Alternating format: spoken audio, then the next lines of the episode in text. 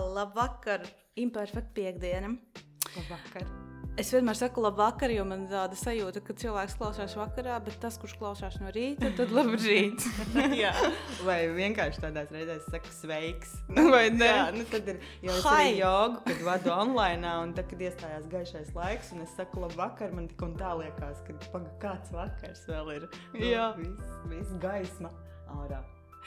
Uh, tātad šodien ar, uh, es esmu atkal Laura šeit pie mikrofona, un ar mums kopā ir Ingūna Dolgā, Dolgās jogas uh, studijas um, dibin... telpas.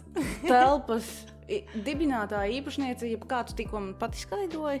Būtība, nu, dolgā joga būtība. Nu, tā ir mana telpa, telpā, telpa kosmosā. Tā nav tāda telpa kā te, ģērtrūdas ielā ar konkrētu adresi. Tā ir vienkārši telpa, un es esmu tur, kur es esmu.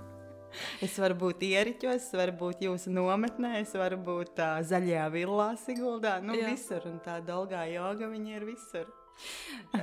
Man pirms tam ir bijis jāpastāsta. Mm, mēs ar tevi iepazināmies pirms gada, drusciņā vairāk nekā pirms gada. Um, mēs uh, Siguldas pusē veidojām meiteņu nometni, un tad mēs tevi uzgājām. Mums jā. tev ieteica. Jā. Es tagad vairs nesaprotu, zaļo ko mēs tur tikām mm. kaut kā, bet mēs pie tevis tikām. Un Tu nevari iedomāties, cik mēs bijām priecīgi tevi vispār dabūjuši savos tīklos.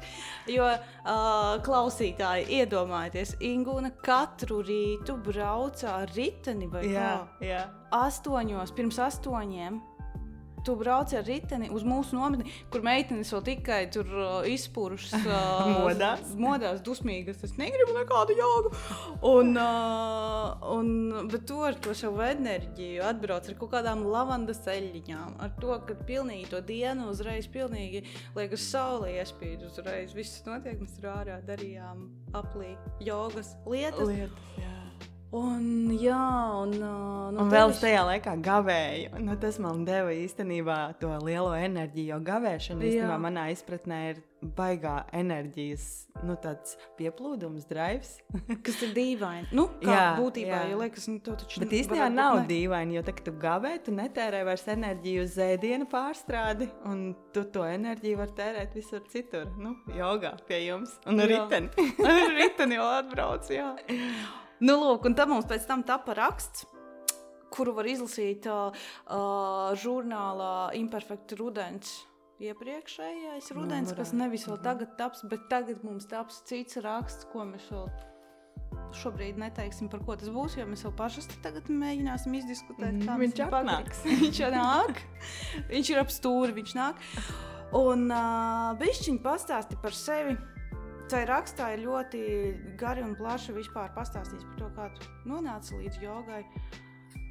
Kā tas sākās? Ieskicējam, sanāk, kaut kādus piecus gadus atpakaļ, vai kā tas bija? Nē, nē, tas īstenībā, zin kā, es tieši, man ir uh, trīs tādi atslēgas punkti, ka es saprotu, ir 2008. gada krīze, un šobrīd arī mums ir krīze, nu, saistībā ar to Covid, un, mm -hmm. nu, vispār pasaulē ir mm -hmm. krīze, un krīzes laikās notiek cilvēkiem transformācijas. Vai nu viņi krīt pavisam un krīt, vai nu viņi ceļās. Nē, nu, mhm. krīt un ceļās. Jā, un tā nu, krišana ir neizbēgama. krišana ir neizbēgama jautājums, kā tas viņi paskaties, vai tu paliec nokritis un sāc tur žēloties un gaidi, ka tev izglābs kāds cits, vai nu tu pacel acis uz augšu ar to dubļaino ģīmi un paskaties, ka tur ir saule. Pasmaidi. pasmaidi, jo īstenībā skats droši vien smieklīgs, balti zobi un dubļaini ģīmis.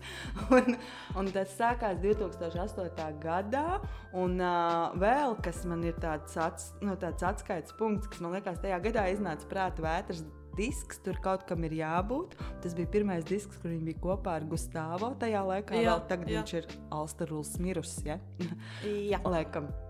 Nu jā, un uh, tas disks man ir mīļākais disks no visiem prāta vētras diskiem. Es saprotu, kāpēc. Jo, ja paklausās tos dziesmu vārdus, tur ir. Uh, es tagad viņus klausos pilnīgi savādāk nekā 2008. gadā. Un, uh, nu jā, nu tad notika tā mana transformācija caur to krīzi. Es atradu jogu. Paldies Dievam, ka atradu jogu. Sākās arī attiecību krīze. Nu, principā tajā laikā, mm -hmm. nu, vai viņa jau bija un vienkārši sāsinājās. Vai arī viņa izlīda vienkārši ārā. ārā, jā, jā. nu tad ņemīgi un pastrādā. Vēl kaut kāda krīze vajag šeit. jā, nepietiek tikai pasaules, nu kā ne pasaules krīze tev ievad mazās, vai kā man vakar teica viens cilvēks, te, kad Amerika uh, saslimst ar iesnām, tad visa pasaule sāk klepot. Nu, tad, kad uh, iestājās krīze, tad Ingūna sāka klepot. Šito man vajag atcerēties. Šis būs podkāstu nosaukums. Tas labi izklausās. Vai ne? Un, uh, bet tu pievērsies, kā tu aizgāji uz pirmo? Uz pirmo jogas nodarbību. jā. Man liekas, tu man stāstīji, ka tev pat nevisai patika. Nu, nē, bija. pati tā jogas nodarbība man patika, bet man nepatika beigas, nu, kur bija jāguļ. Tās Tā 15 šavasana. minūtes Jā. apmēram. Tā šavasana, jā, viņa saucās latviešu iztulkojot nedzīvā poza, kur tu esi vienkārši miera, mierā, un tev ir jānomierina arī savs prāts. Un Nebūs. Nē, tas bija. Tas bija man liekas, ja, man likās, ka, lai nu ko, bet tur tieši vēl vairāk tie domu virpuļi. Tā, kas vakariņās, ah, labi, ah, es nenosūtīju piedāvājumu klientam, ah, es neizdarīju. Nu, tā, kad visu iespējamo es paspēju izdomāties, un man likās, un ah, tagad es arī redzu savās nodarbībās tādus cilvēkus, ka viņš paceļ acis, un es lieku tādas maisiņas uz acīm, un viņš paceļ, paskatās, vai tiešām ir tā, varbūt pārējie jau ir aizgājuši. Viņš netiešām, un es biju tieši tāpatām spalūra, un likās, oh, tikai trīs minūtes pagājušas, un, un, un vēl tik daudz, un tas bija tik boring, un tik tā, ka es uh, domāju, nu nē, tas nav priekš manis, bet, nu, Vai arī ir- tu piecelies no tās šavasanas un uh, nu, mudīgi aizēji strādāt? Jo Jā, tas jā, nu, jā, saproti, šī tas arī. jādara, tas jādara, tas jādara. Nē, arī, jā, jo tajā laikā es arī biju vēl diezgan tāds darba holiķis, diezgan Jā. izteikts. Jo tur varēja labi pazaudēties darbā. Nu, tad tā nebija jādomā par savām Mhm. lietām. Tas arī tāds foršs veids, kā aiziet no problēmas. Nu, sākt risināt citas problēmas, nu, darba Nu, jā, problēmas. jā, Un- jā. Un, uh, un tad tu pamazām tajā visā Un tad, ga- tad es biju jogā kaut kādus divus gadus. Uh, tā bija kundalīna joga, ar kuru neiesaka cilvēkiem vispār sākt, jo viņa ir diezgan jaudīga. Jā, Un, uh, tur nu, galva reibst. Jā, jā, jā, jo tāpēc, tas ķermenis jau nav gatavs īstenībā. Mm. Tur jābūt diezgan jau sagatavotam. Tāpēc, nu, ja es saku kaut ko mēģināt, tad visparastāko hatha jogu un uh, tiešām ņemt iesākcēju grupas. Tad, nu, jo savādāk vienkārši var sanākt, man es nenobijos no tā, ka man uh, uznāca tas besis no visām šavasanām, tā, bet ir cilvēki, kas no tā aiziet un aiziet vispār no jogas. Bet tad man uh, jogas dēļ bija tā, ka man likās, uh, ka tā nu, kundalīnija man tajā laikā vajadzēja, jo man nevajadzēja enerģiju. Man viņa bija jau tā kā patukšojusies, kaut kā man parasti ir pār pārējiem. Mm -hmm. Bet uh, tajā laikā uh, man. Nu, jā, to divu gadu laikā man vēl lielāka tā savu personīgo attiecību krīze iestājās. Tas ir ceturtais gads. Nu, tas sanāk, jā, kaut kādā 2010. 11. tur tā kā uznāca. Un tad vienu brīdi es aizgāju no jogas, jo bija tā, ka man teica, pateica, nu, tu skaties ar to jogu. Cik es zinu, pāris visi izšķirās, kur tās sievas aiziet ar to jogu pilnīgā kaut kādā. Un, A, tas ir kāpēc? Tāpēc, ka aiziet kaut kas katrs savā filozofijā. Nē, īstenībā tā kā, nu, es nezinu, kā ir citiem, bet kā es to saprotu, es caur jogu atgriezos īstenībā pie sevis, pie savas patiesās vēlmes, pie savas patiesās būtības, pie nevis tā, ko sabiedrība no manis sagaida, mm -hmm. vai ko vecāki, vai kāds cits, bet tas, ko tiešām ieklausies sevī. Un, uh, Caur jogu es nonācu pie tā sava kodola, un uh, viņš vairs nebija tāds komfortabls un patīkams pārējiem. un Tur jau sākās arī tas konflikts. Nu, tad tas partneris to kodolu nu, citādāk redz. Nu, nu, jā, viņš nu, cita viņš jau pavisam. bija, vi- un viņam jau arī bija taisnība, jo viņš man bija iepazinis tādu, kāda es biju, tāda nu, tēlotāja, aktrise. Aktrise. Vai uh, drāmas karaliene, kā es saku, kad es esmu dažkārt es varu uztaisīt drāmu no nekā. Ir tāds viens, uh, viena anekdote, kur uh, sieva saka vīram vai, nu, vai draudzene savam draugam, mīļais, skats, skats, skats, ko es uztaisīju, ko es māku. Un viņš saka, ko tu māki? Es māku uztaisīt problēmu no nekā. Man liekas, tas sievietēm ļoti bieži. Un viņš saka, ak, tu mana malacīte. Ja, nu, tā kā Jā. no cirvja uzvārīt zupu, tā arī sieviete, man liekas, ir drāmas karaliene. Dažreiz. Nu, bet tieši viņam būtu jābūt priecīgam, kad viņš uh, atklāja to citu kodolu, kur vairs nav drāmas karaliene. Mierīga sieviete, harmoniska. Jā, bet es vairs nebiju tik interesanta varbūt ar to, ka nu, pirmkārt es sāku domāt arī veselīgāk. Uh, Neiet vairs uz tusiņiem tik ļoti, jo man, nu, es sapratu, ka es izvēlos kvalitāti, nevis kvantitāti. Nu, tā, ka jēgpilnāk darīju lietas, mm -hmm. viņam jau gribējās palikt. Nu, īstenībā tas komforts jau ir tas, kas cilvēkus, nu, ja tev rauj ārā no komforta, savā ziņā es viņu rāvu ārā no komforta, bet saprotu, ka mums tas konflikts bija tajā, ka mēs šajā ziņā konkurējām, jo varbūt arī viņam patika tās lietas, bet tās nenāca no viņas. Tā nebija viņa ideja. Un līdz ar to cilvēkiem bieži ir tā, ka tas, kas ir to, ko ir otrs tā kā, nu, izgudrojis, un kāpēc Viņam tas nu, nu, neienāca nu. pirmajā Jā. prātā? Ja? Nu, kā, bet, nu, nezinu, to būtu droši vien jājautā viņam. Es jau kā tikai akal iluzori. No savas puses. Jā, nu, kā tā es to redz, jā. nojaušu, ka tas jā. tā Jā. varētu būt. Bet uh, nu, es nebiju vairs tā ingūna, kas es biju. Jā. Mm. Labi, vīrs skaidrs, bet vispārējie cilvēki, apkārtējie draugi, nedomāju, ka tu esi ar putniem aizgājis kaut kādā savā pasaulē. Uzreiz vēl nē. bet, Pēc kaut kāda laika. Bet pēc kaut kāda laika, jā, jo, jo viņu palika mazāk. Un īstenībā nu, es par to baigi nebēdājos, jo tie, kas palika, tiem es varēju veltīt vairāk laika. Jā. Un Jā. atkal kvalitāte Atkal, jā, nāca jā, klāt. jā, jā. Jā, jā, bet uh, nu, vienu brīdi bija tā, jā, ka likās, ka varbūt nepaliks beigās neviens, bet uh, ir draudzene, kas man ir jau visu to manu krīzi cauri blakus stāvējusi. Un, uh, kā mums ir bijuši periodi arī ar citām draudzenēm. Man liekas, cilvēkiem ir tā, ka ir arī tādi cilvēki, kas iziet no tavas dzīves, pēc tam atnāk atpakaļ. Ir tādi, kas iziet uz neatgriešanos. Nu, viņi ir izdarījuši kaut kādu savu darbiņu. Nu, Jā, bet ir arī, kad nāk jauni vietā. Jā. un tie nāk līdzīgie. Jo, tā kā man teica, arī nu, vajag iet uzsēt nu, tajās vietās, kurās tev patīk būt, kur ir tāda vide, kā tev patīk. Un tad jau arī atnāk tie cilvēki, tādi paši līdzīgi domājošie. Un tad ir tāda forša, harmoniska tā būšana, nu, ka tu atrod to savu vidi.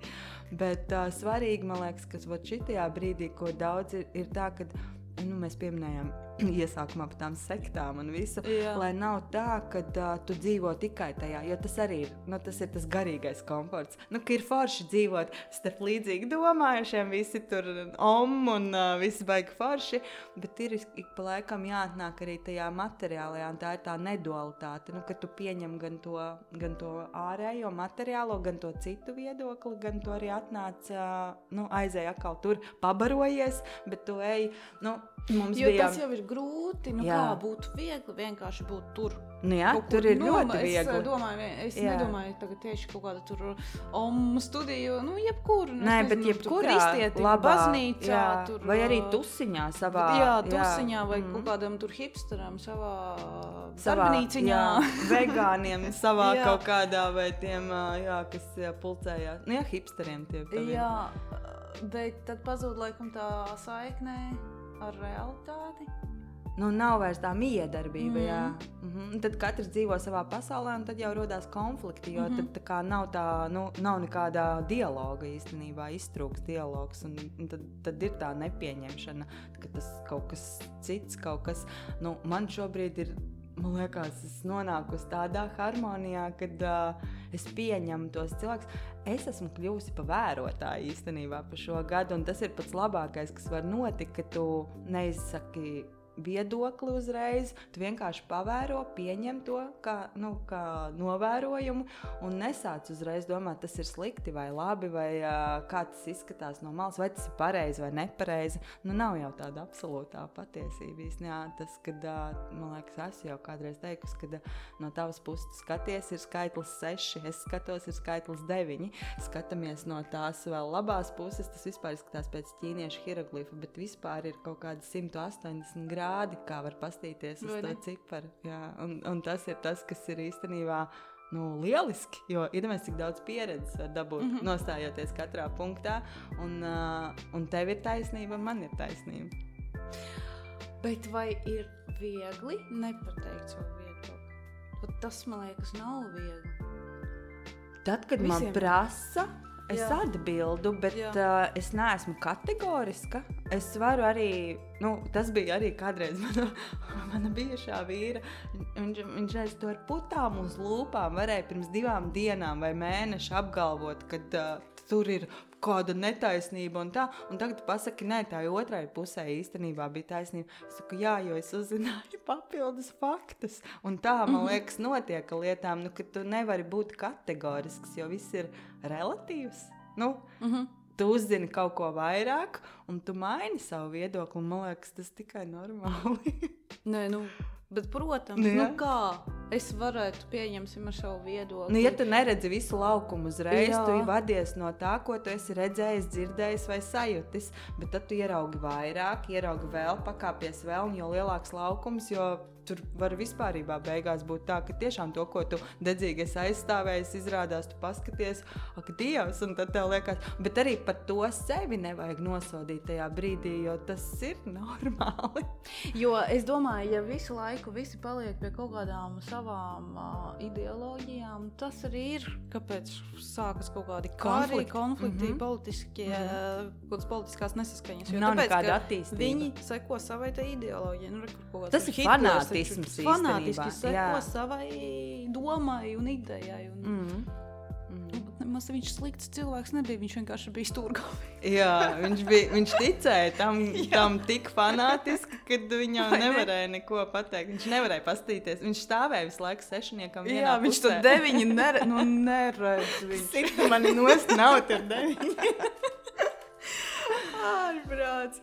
Nu jā, bet man interesē tāds jautājums pieņemsim, nu, tu aizēji kaut kādā jogas uh, ceļā.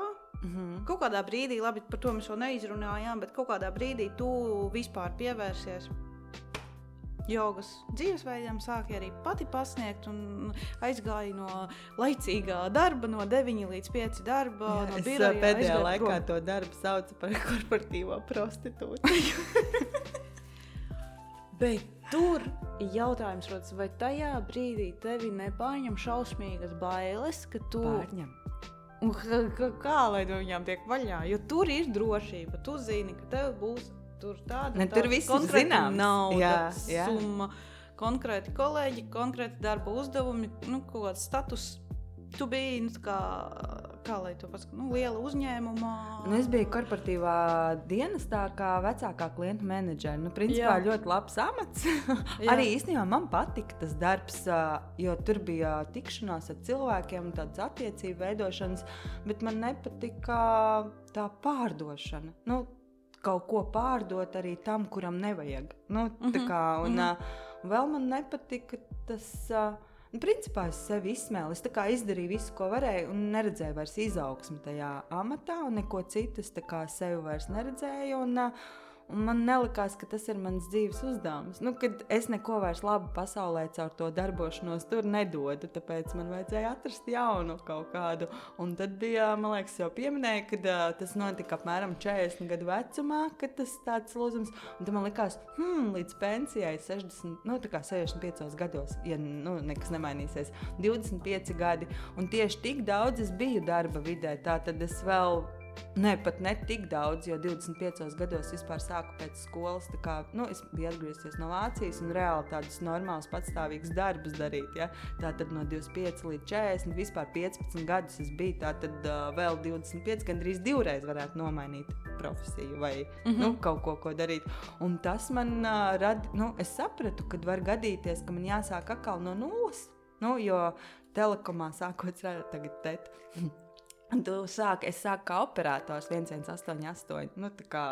Un, ah, jā, jā, tas... jā, es biju meitene, kas. Jā, jā, tas ļoti labs darbs, man ļoti patika. Nu, kā, jā. jo, nu, vienīgi tu, es nebiju no tiem, kas varēja ilgi tajā strādāt, jo tur tā kā, nu, paliek tāda rutīna un tā, un tā, un tā es tajā telekomā.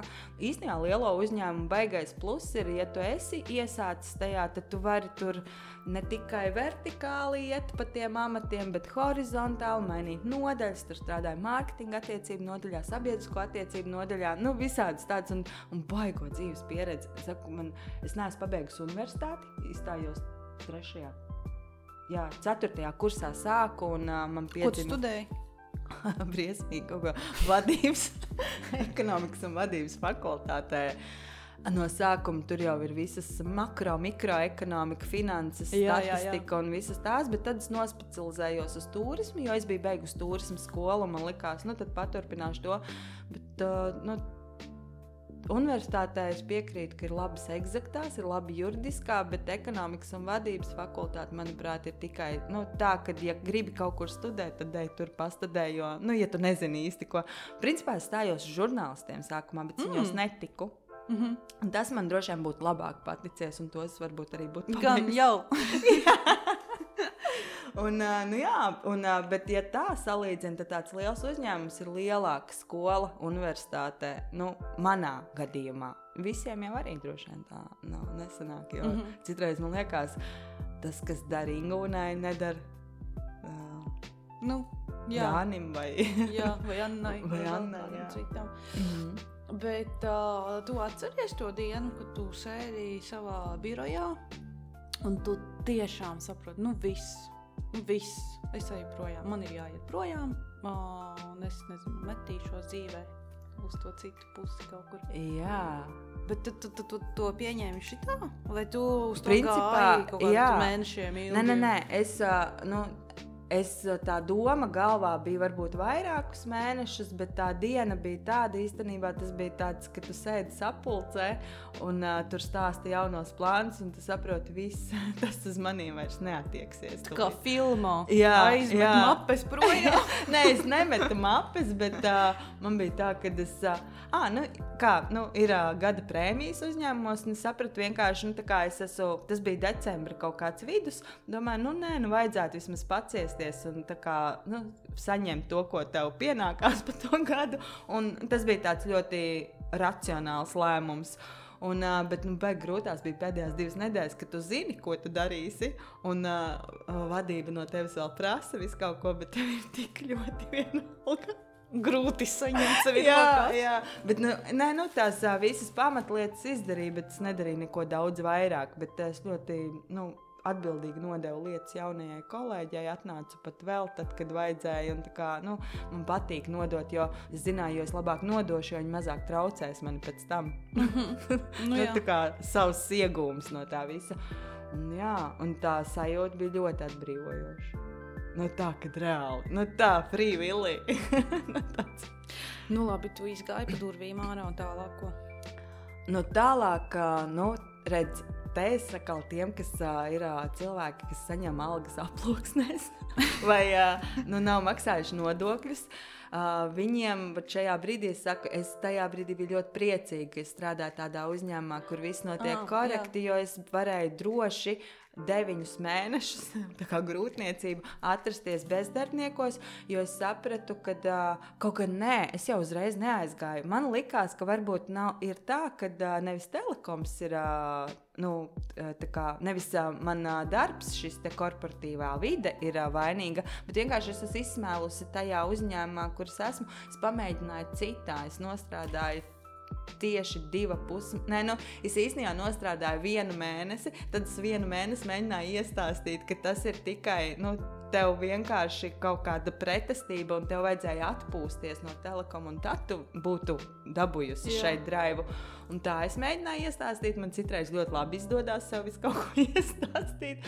Un tad sapratu, nu, nē, ka tas nav. Un tā braukšana, kad nu, es esmu Siguldieta braukt uz Rīgu, un tā man arī jau bija tā, ka jau riktīgi. Mm -hmm. un, uh, Un tad es aizgāju. Nu, jā, bet tāpat tā arī tur viss bija kā, civilizēti. Un tā es aizgāju tajos bezdarbniekos. Sapratu, ka pirmos trīs mēnešus nedarīšu neko, nedomāšu neko, kad man reāli vajag restartu. Jo, ja tu ieliec uzreiz un nedabū aptvert, tu jau nezini, ko tu gribi. Un es īstenībā neticēju, ka es ar jogu varu izdzīvot. Nu, tā, kad jo jogas pasniedzēji, man liekas, ir tā kā sēnes pēc lietas. Nu, Nu. tagad ir uh, aktualizējušies. Jā, jā, jā. tas, kad uh, arī ir uh, jautājums par kvalitāti, nu, cik mm. -hmm. ļoti, tāpēc, ka ļoti daudz, manuprāt, nu, tas ir mans viedoklis, dara to, tāpēc, ka tas ir modīgi, tā, tā ir tāda tendence, trends, saucamais, uh, nu, joga forši un tā. Bet, uh, tie, kas iet un saprot, ka joga nav tikai fiziskais plāns, tādu ir mazāk pasniedzēji. Nu, tur nav tikai par to fizisko, ka tur ir tā vesela mm -hmm. filozofija, vienotība un nu, viss vis daudz, daudz plašāks. Tā ir īstenībā joga tāda sevis izzināšana un sevis sava fiziskā, mentālā, garīgā ķermeņa apvienošana vienā, kad tu nonāc tajā savā kodolā. Mm -hmm. nu, mhm. tā ir tāda joga. Lūk, tas man arī bija jautājums, jo mm, kā tad, lai kā atrast savu pasniedzēju, jo es esmu aizgājis arī uz dažām nodarbībām, tur, kur uh, to jogu pasniedz bez mazliet tāda tā kā aerobikas nodarbība. Jā. Tā asana ir tāda apstājies. Tur pat uh, neviens par elpošanām nerunā. Tur uh, pat nevis aerobika, es pat ne, es nezinu, kā lai to nosauc. Tāds, uh, Nu, tikai fiziski izkustēšanās. Nu, jā, tā ir staigāšanās. Jā, jā. Nu, tā manā izpratnē nav joga. Un, un kā lai saprotu, kā lai atrod to, to savējo, to īsto? Nu, tur ir viens mēģinājums. Tas ir tāpat, kā es tagad jautāju, pati domāju, tas ir tāpat mm. kā attiecībās. Nu, vai tu atrodi savu lietu? Jā, jā, vai tu atrodi pati pajautāju, pati sapratu, pati atbildi. Bet tā arī ir, jo es, kamēr nonācu līdz savam skolotājam, man liekas, man kaut kādi 5, 7 nu, izgāja cauri. Jo tas ir ļoti svarīgi īstenībā. Tev ir jāpatīk, gan nu, tev kā ir, kā saku, jāvibrē ar to cilvēku vienā vibrācijā, kā līdzīgi domājoši. Pat uh, kaut kāda ir kaut kas, ko tu sajūti, ka tas ir līdzīgs ar līdzīgu tev jāpatīk īstenībā balss tembram, jo nu, man, piemēram, nepatīk mīļvārdi, nu, tie deminutīvi, nu, mhm. pamazinājuma mm -hmm. forma. Un, ja tāds jogas skolotājs, viņš nekad nebūs mans jogas skolotājs, mm -hmm. kas tur uh, teiks, tagad mēs tur uh, uztaisīsim to sunīti vai nu, kaķīti vai nu, kaut kādu zvēriņu. Vai kaut, nu, tad, un, kad es nu, dzirdu, tad sāku skaitīt, cik reizes viņš pateiks tieši šo pamazinājumu formu. Un uh, vēl ir arī īstenībā balss tembrs, spalgās balsis, kas ir skolotāju balsis. Nu, skol skolas skolotājā. Tās arī nekad, bet atkal ir citi, kuriem patīk. Tad man ir, es zinu, ka man pašai personīgi ir tā, ka ir krievlodīgi ļoti daudz skolotāju, bet man, tā, kad es līdz galam, nu, ka man traucē akcents. Nu, Jā nu, tā arī var būt. Bet, nu, jā, tāpēc jā. saku, tu mēģini, kamēr tu sajūti, atrod to savējo. Un arī īstenībā nu, jogas veidi ir dažādi. Un kāds pasniedz kā ilgi notur asans, kāds tur to, bet es esmu izmēģinājis daudz dažādus, un man ir tāds kaut kāds savs hibrīds radies pa to laiku. Nu, tā, ka tu vienkārši plūsti. Bet uh, man liekas, ka joga nevar būt uh, tad, ja nav iesildīta, nu, tā kā nesākās ar elpošanu, jo caur elpu cilvēks vispār aiziet pie sevis nu, nomierina. Nu, kā saka, arī pirms svarīgiem lēmumiem ieelpot dziļi. Un tā arī pirms jogas, man liekas, ir jā, nu, jāpārslēdzās no tā, kur tu esi bijis darbā, skrējienā, tikko tev jāpārslēdzās. Un tā pārslēgšanās ļoti labi notiek caur elpu. Mm -hmm. tad, uh, un tad ir tās asanas. Tagad jau es saku, šavasana ir pati svarīgākā jogas daļa, jo caur tām asanām, caur fizisko, tu visu esi iekustinājis ar elpu, arī nu, visu savu to prānu smalko ķermeni mm -hmm. izkustinājis. Un tajā šavāsanā tu īstenībā ļauj tam ķermenim sakārtoties. Nu, viņš tā kā restartējās, atjaunojās, atvesaļojās. Nu, viss notiek tieši tajā, un tāpēc tā ir pats svarīgākā. Tagad es to saprotu. Oh, yeah. mm -hmm. Man liekas, ka tā ir vienkārši tāds relaksiņš. Arī, arī, bet uh, nu, tā, kad uh, es arī, kad vadu tā šavasanas, es stāstu apmēram to savu pieredzi, kas tur notiekās. Un man ļoti daudz cilvēku arī saka, ka forši, kad ir tāda vadīta tā šavasana, jo viņš tā kā palīdz, jo nu, tur tiešām, nu kā mums uh, ķermenī, kāpēc ir svarīgi turēt to taisno muguru, tāpēc, ka, lai tas kanāls ir taisns, un, nu, jo, ja viņš ir saliekts, tā enerģija tur arī aizķerās vai, nu, nu, ja zina čakras, tad viņas ir izvietojušās pa to mm -hmm. muguras kanālu. Un, uh, lai viņas pēc tam, nu, ja tu esi visu to iekustinājis kārtīgi, tāpēc arī kundalīnī, nu, ja, saka, ja nav stiprs mugurkauls un taisns, tad tajā kundalīnī var izdarīt lielāku skādi nekā labumu. Un tad tu to visu iekustināto, pēc tam caur to šavasanu atbrīvo brīvu plūsmu. Viņš tā kā aiziet, nu, kā es saku, līdz pirkstu galiņiem, roku pirkstu galiņiem, kāju, matu, viss. Nu, es to iztēlojos kā tāda saule, kas tev ir saules pinumā, un viņi izplūst, sakārtot mm -hmm. to tavu ķermeni nu, pie reizes notiekot arī relaksācija. Principā tas tāds jādabū tāds nulles punkts, kur arī prāts apstājās. Un, tā to var dabūt. dr- Nu, meditācijas. Jā, nu pirms meditācijas, sas, jā, Jā. pirms meditācijas brīdis. Un tāpēc man pēc šavasans bieži pat patīk, ka es pieceļos augšā un tad sāku savu rīta meditāciju. Nu, tās savas 10-15 minūtes, ko arī kaut kad nesen klausījos atkārtojumu Jūras Rubeņa vienai, kad vajadzētu tiešām disciplinēt sevi un atrast klusumu tieši no rīta. Ir baigi svarīgi tā kā tās nu, pirmo rīta stundu pavadīt klusumā un sākt kaut vai ar piecām minūtēm pasēdēt meditācijā. Nu, mēģināt apstādināt domas, jo viņas jau nevar, nevar izslēgt tā pilnībā. Bet, tad, kad tu viņu pieķer, tu viņu apstādini un nesāc viņu attīstīt. Nu, nesāc Mhm, taisīt domu ķēdītes. Nu, tā ienāk pirmā doma. palaid Jā, jā, es biju kaut kad uz meditāciju kursu pie Annas, Anša tāda Jurģa stabiņa, un viņš teica, nu, tu pie mēja pa ielu ieraugi klases biedreni. Ah, šitā klases biedrene bija to puisi. Paga, a, kā tam puisim bija uzvārds? Un, nu, un, reku, Jā, jā, un jā, tā jā, jā. aiziet, jā, un tad tu visu... Kur viņa mamma strādā? Jā, jā, un tā, tas, tā doma ķēdīte, viņa Jā. aizved tev projām. Un tā, tā jogas doma ir tāda, ka tu pie pirmās domas jau apstāji, ok, jā, klases biedrene, labi, kur es esmu tagad. Nu, un paliec atgriezies, tu viņu met vaļā pa vienai tai domai, un to prātu vajag nomierināt. Jā, viņam ļoti, ļoti patīk darboties, bet tad, kad viņš nedarbojās, tad tu atkal esi pats ar sevi, jā, ar savu to kodolu. Bet kāpēc tā ir? Es šo jau esmu kaut kam jautājusi. Man liekas, bet laikam neesmu saņēmusi atbildi. Bet Es mēģināšu, man jau sabaidīja. Liela atbildība atbildēt uz tavu jautājumu. uh, nu, ir cilvēkam dots prāts, lai Mhm. mēs tā kā domātu. Mhm. Mēs arī visu laiku visu kaut ko tur domājam un šķetinām un tā un tā. Un tā. Mhm. Bet kāpēc tas ir slikti? Nu, kāpēc ir slikti, ka mēs domājam? Kāpēc mēs visu laiku cenšamies viņu izslēgt, atbrīvot tās domas, aizlaist viņas prom? Kāpēc tas viss? Kāpēc ir slikti? Nē, nav slikti, kad ir prāts, jo viņš jau mums palīdz izdzīvot. Nu, tā kā šeit, bet ja viņš visu laiku ir aktīvs, tu jau neizbaudi to brīdi, kur tu esi. Jo, piemēram, vakardien arī bija pie jūras, saulrietis bija, un kādreiz tur tā kā saulrietis un tu pļāpā, bet tagad man patīk arī, kad uh, ir iestājās klusums un tu skaties to sauli un nav to domu, tu vienkārši skaties to to, kā viņi iet lejā. Un, nu, kā prāts, viņš ļoti, ļoti strādā, tu arī neatpūties, manuprāt, tajā Mhm. brīdī. Mm -hmm. nu, tev visu laiku ir aktīvs. Un ko tad prāts dara? Viņš rada ilūzijas visādas.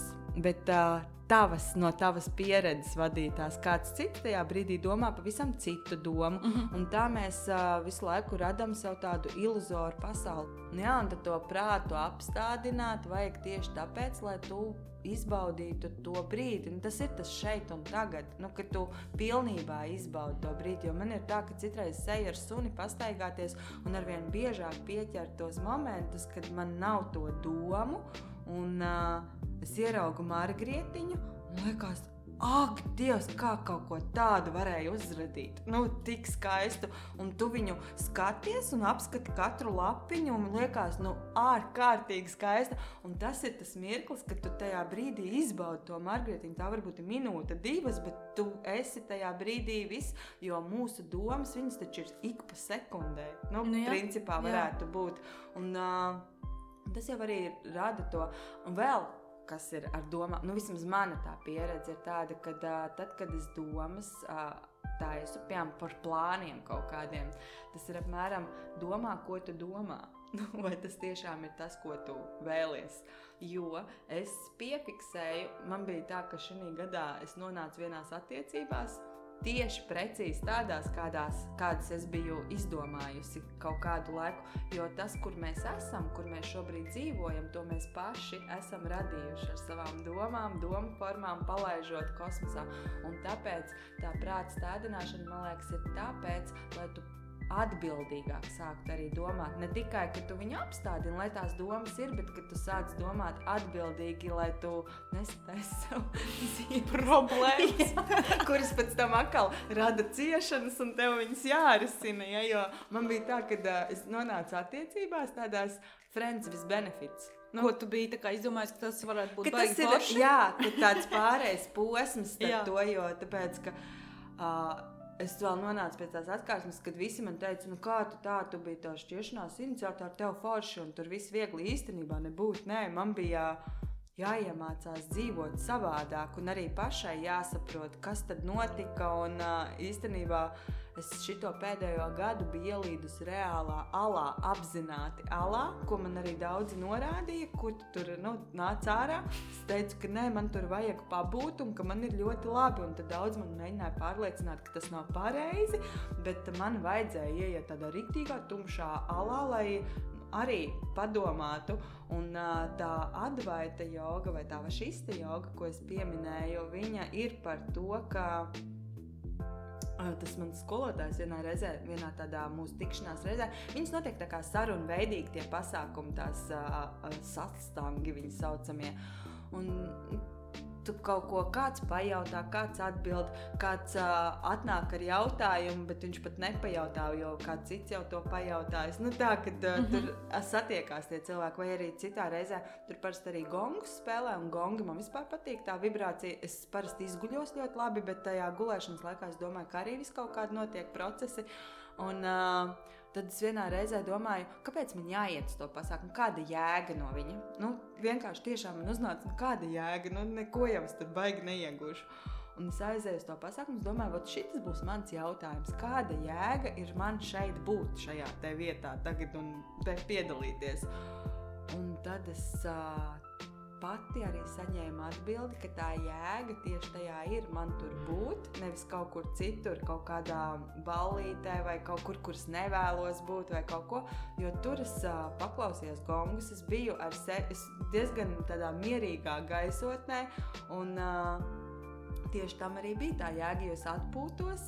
Es uh, nedomāju, nu, arī jogā, kas ir, ka tu apzināti jogu un klausies ķermeni elpo, tad arī tās domas izslēdzās. Un tāpēc saku, ka joga savā ziņā arī jau ir meditācija. Nu, ja tu mm -hmm. viņu, viņā ieej tā pilnasinīgi iekšā.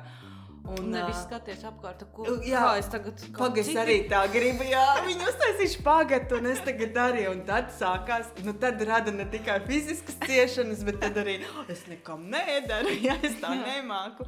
Un, nu, jā, un tad, tad būt tajā brīdī ir īstenībā, nu, iedomājieties, tu nedomā arī nekādas sliktas domas. Nu, tu neko nedomā. Tā tad tu neradi atkal kaut kādu kārtējo ilūziju, kur pēc tam tev pašam būs jārisina. Un, saka, tā ar tām attiecībām es biju izdomājis, ka būtu šobrīd labi tajā stāvoklī, kur es esmu, tādas brīvas, nepiesietas. Un tad bija salasījusies, ka ir tāda tendence, ka katrs dzīvo savā mājā. Un tā es precīzi tādas arī dabūju. Un tam man likās, ne, nu, Ingūna. Nav. nu, a, ko tu brīnies? Nu, ar, ar, nu tā, un, bet uh, tad, kad tu šito saproti, tad no viņām bija viegli aiziet īstenībā. Nu, ego drusciņi. Nu, bet, protams, tas ir šories cilvēks. Jā, jā, paraudāju un tā, bet tas nebija tā, ka tāds piesieties līdzatkarīgs. Ja? Jau īstenībā tas bija sāpīgi tajā pieņemšanas brīdī, kad tev ir jāgriež. Atkal kaut kas jāgriež. Bet uh, nākamā dienā es pamodos un bija tāda atbrīvotības sajūta. Jo tu saproti, ka tu jau tur sevi, nu, tu, tu atkal nebija nu, miera. Jā, arī... reāli enerģētiski, jā, pilnībā iztukšo. Nu, tas ir viss, uh, nu, tas nav, nu, tev vairs to negribās tu jau sen domā savādāk. Un tad tas mans skolotājs teica, ka tad, kad tu nevari dabūt to, ko tu gribi, tad gribi to, kas ir. Un es vienu brīdi rīktīgi praktizēju to, ka es pieņēmu to, kas ir nāk. Ja es mhm. sapratu, ka tas, kas nāk, ir manas iepriekšējās domas. Un tad tu pārstāji mm. kādu laiku gribēt. Nu, man vienkārši tāda atnāca tā ziņa. Pārstāji kādu laiku gribēt kaut ko vienkārši pabeidz to scenāriju, ko tu esi jau uzrakstījis ar savām domām kaut kad. Un tad tu ļoti sāc apzināti tiešām domāt, ko tu īsti gribi. Un uh, tad iestājās tā atbildīgā sajūta, ka tu tiešām nu, nenovēli sev baigo haosu. Tas ir mērķis, kāpēc ir jādomā mazāk, jo tad, kad tev ir tās domas aiziet šitā te, tu vari sataisīt atkal nu, drāmu. Drāmas. Nu, tāda ir tā mana filozofija, ko es esmu caur šo visu advaitas jogu. Es tagad viņu tā kā sāku vairāk pievērsties. Un, tā ir tāda mana jauna praksa. Tā nav fiziska joga, bet tā jau ir tāda garīga, intelektuāla. Nu, tā kā jā, par to Mentālā esmu. joga. Jā, jā. Bet par tām jogām. Mm, kāpēc uh, mūsdienās tik ļoti daudzi aiziet uz to? Es saprotu, ka labi, tas jautājums atkal būs neloģiskais jautājums. Um, Bet redziet, šitais nav neloģiski jautājums. Tev viņš nāk, un es saprotu, šitais arī ir tā, ka ir jāizslēdz. Jā. Vienkārši ir jautājums. Un Labi, kaut kāda atbilde, bet droši vien nepareiza, ne nepareiza. tas jautājums, kas man nāk, ir, labi, pieņemsim, ir pilni sociālie tīkli ar jaunām, skaistām meitenēm, kuras stāv bildē nostājušās uh, uz galvas. Mhm. Un uh, tas viss ir forši. Ir forši, ka viņas to dara. Mm -hmm. nu, kaut ko Tas tādu skaisti izskatās. Tas skaisti izskatās, tas arī iedvesmo citus kaut ko darīt. Bet tā manā skatījumā nav tā joga. Jo, un es varbūt arī nezinu, varbūt viņa tur bildējot to bildi arī atbrīvo šo prātu šobrīd. Mm Mhm. -hmm. Bet lielākoties tā nav. Tas vienkārši ir trends.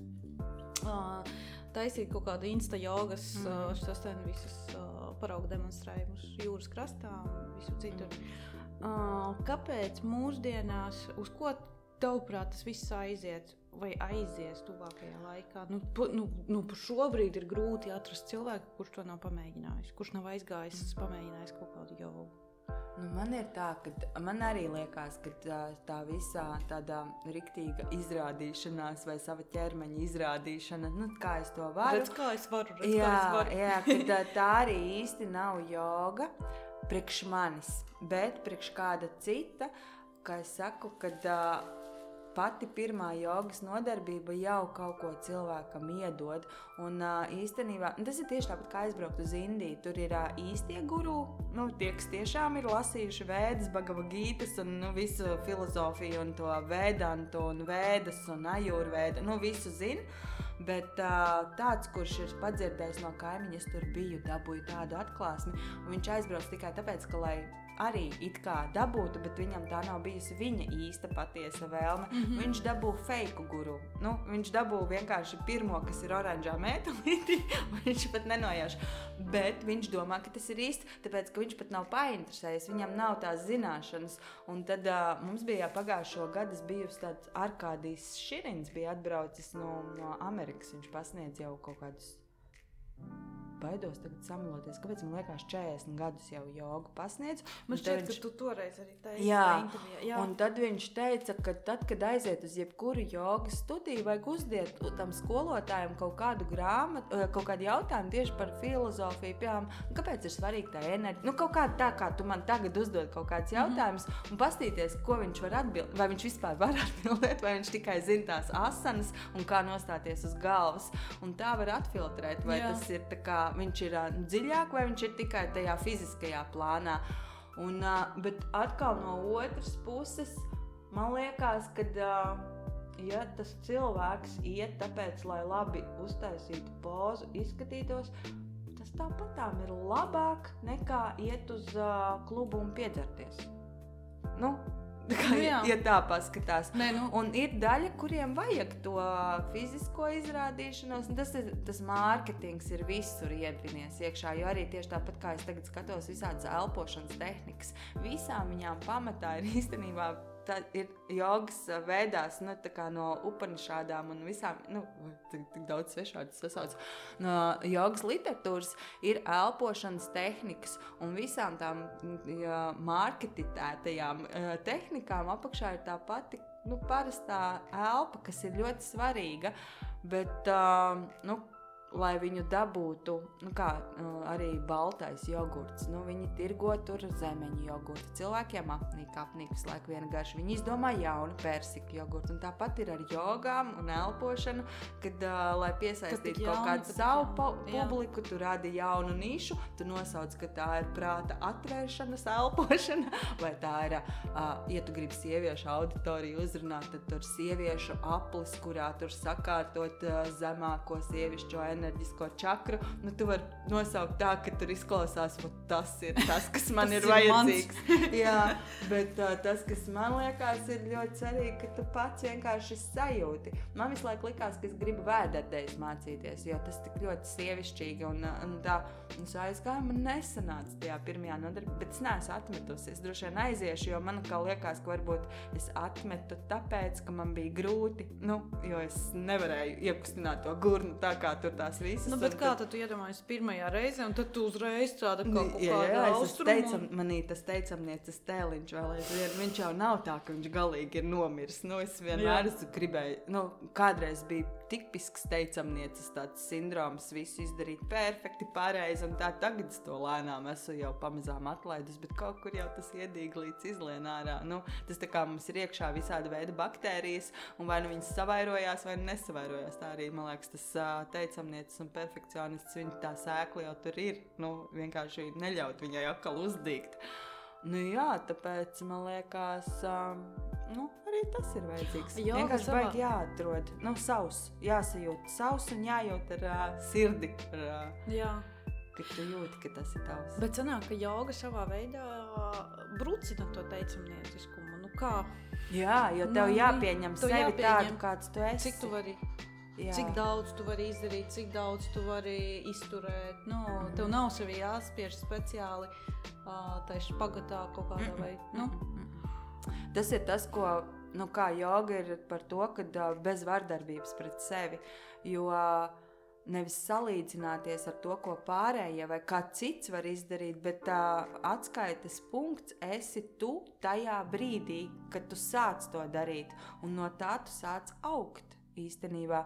Bet Tāpat kā arī nu, jebkurā kaut kādā sporta veidā vai darbā ir kāpumi, kritumi, arī var gadīties, ka vienā dienā tu izdarīji to pozu ideāli, un tad nezinu. Veselība, emocionālais stāvoklis, un tu tajā dienā nevari. Un arī tas ir jāpieņem. Nu, tā kā tā sevis Mhm, pieņemšana, un caur pieņemšanu tu arī sevi mīli tādu, kāds tu esi. Un, uh, nu, man ir tāda vismīļākā poza, jogā ir zivtiņas poza, kur izliec, atver krūšu, kurvi atver visu to sirds rajonu, tā saucamo sirds čakru. Un, uh, tur man ļoti daudz meitenes, kas viņu pirmo reizi praktizē, raud. Tāpēc, ka nu, pilnīgi fiziski Atverās. atverās jā, tas uh, sirds rajons. Jo kā, nu, mēs darbā sēžam pie datora, mm Mhm. -hmm. uh, pleci aiziet uz priekšu, nesam kaut kādus nu, maisiņus no veikala nu, rokās vai uz pleca somu. Mēs uh, diezgan daudz aizveram to savu sirdi. pilnīgi fiziski. jā, aizveram. jā. Mm -hmm. Jā. Un, uh, tāpēc tā zivtiņas poza ir tik, tik, tik ļoti laba. Un tad man pat ir meitenes jautājuši, es pēc tās pēdējās jogas, tas normāli. Es aizgāju mājās, man ar vienu negribējās runāt. Es gribēju ielīst savā istabā, un man nāca raudiens. Es saku, super. Nu, tas nozīmē, ka tev reāli atvērās tas rajons, un kad var sākt strādāt. Un tā doma nu, ir tā. Nu, kad beznosacījuma mīlestība visiem vajadzētu piekopot. Jā, un primāri pret sevi. Tā kā nu, nedarīt sev pāri vardarbīgi. Ar to es domāju, pieņemt arī sevi kā cilvēku, pieņemt kaut kādas savas kļūdas, nu, kuras tu vairs mainīt nevari. Jo, piemēram, es ļoti ilgi, tagad arī pēdējā gada laikā, es domāju, nu, kā es varēju 17 gadus dzīvot tajās attiecībās, kur pēdējie septiņi bija pilnīgi nu, nekādi. Nu, tā, ka tiešām. Nu, Mm -hmm. Nekā tur nebija. Nu, viņus vajadzēja ātrāk izbēgt. Man liekas, es baigi iztērēju laiku. Nu, bet es tur varu kaut ko tagad mainīt. Nē, vienkārši pieņemt to faktu un beidz sevi džudžot. Ir angliski, bet uh, Tiesāt. Jā. Jā. Mhm. Nu, tā jau ir, bet es tagad arī klausījos un aizdomājos, kāpēc es atbildēju uz savu jautājumu drusciņā, ka mūsdienu tie jaunā paudze tāpēc arī vairāk pievēršas tādām jogas praksēm, Mhm. jo jaunā paudze ir arī tāda pieņemošāka. Nu, arī skolas Atvērtāk, izglītības jā. sistēma vairs neliek visiem būt teicamniekiem. Mm -hmm. Visi Mhm. pieņem to, kas sanāk, tur uh, ieklausās vairāk sevi. Jā. Un, tāpēc arī, manuprāt, tavai paudzei varbūt grūti bija pieņemt to, ka tu aizēji kaut kādu jogas ceļu, jo visi ir pieraduši kaut kādās sistēmās, Nu, kaut kādās teicamniekos, kaut kādas, nezinu, jā. mm, jātiecas pēc mājas mašīnas, nevis par kaut kādu sevi saprast. Nu, vienīgi tagad, man liekas, ir tā, ka ir tāds risks ieiet otrā grāvī. Nu, ka vispār, Jā. nu, jo es uzskatu, ka kaut kādai disciplīnai nu, ir jābūt, jo bez disciplīnas nu, nav tādas prakses. Nu, tādas, jo, lai tu arī meditētu, tev vajadzētu vismaz 40 dienas pamēģināt tās 5 minūtes pasēdēt, lai tu saproti, nu, kas tas tāds vispār ir. Jo pamēģināt 3 dienas tieši tāpat kā manām vēderdējām no vienas reizes, un tas ir muļķīgi izdarīt secinājums. Nospļaujies, Jā, ai, nav jā, jā, nu, tā kā Domāšu savas domas tālāk. jā, jā, nu, lai nav tā, ka ir otrs grāvis, ka te atkal, nu, vispārībā, nu, tā kā viss free, nu, nav noteikumu, nav robeža, nu, tā kā tas ir tas līdzsvars, nu, tā ir tā nedualitāte, arī, ko māca tajā vašista joga, kad dabūt to, kad ir ā, labs un slikts pastāv vienlaikus, vienkārši viņš ir jānolīdzsvaro, kad, ā, nu, melns un uh, balts, tumsa un uh, Tā kā mēs šodien bijām, es biju peldēties, un tur bija arī meitenes citas peldēties, tad viņas jau domāja par to, kādas sveces viņi taisīs. Tur novembrī mēnesī viņi taisīšot melnas sveces. Viena teica, kāpēc melnas, tā jau tas novembris tik drūms.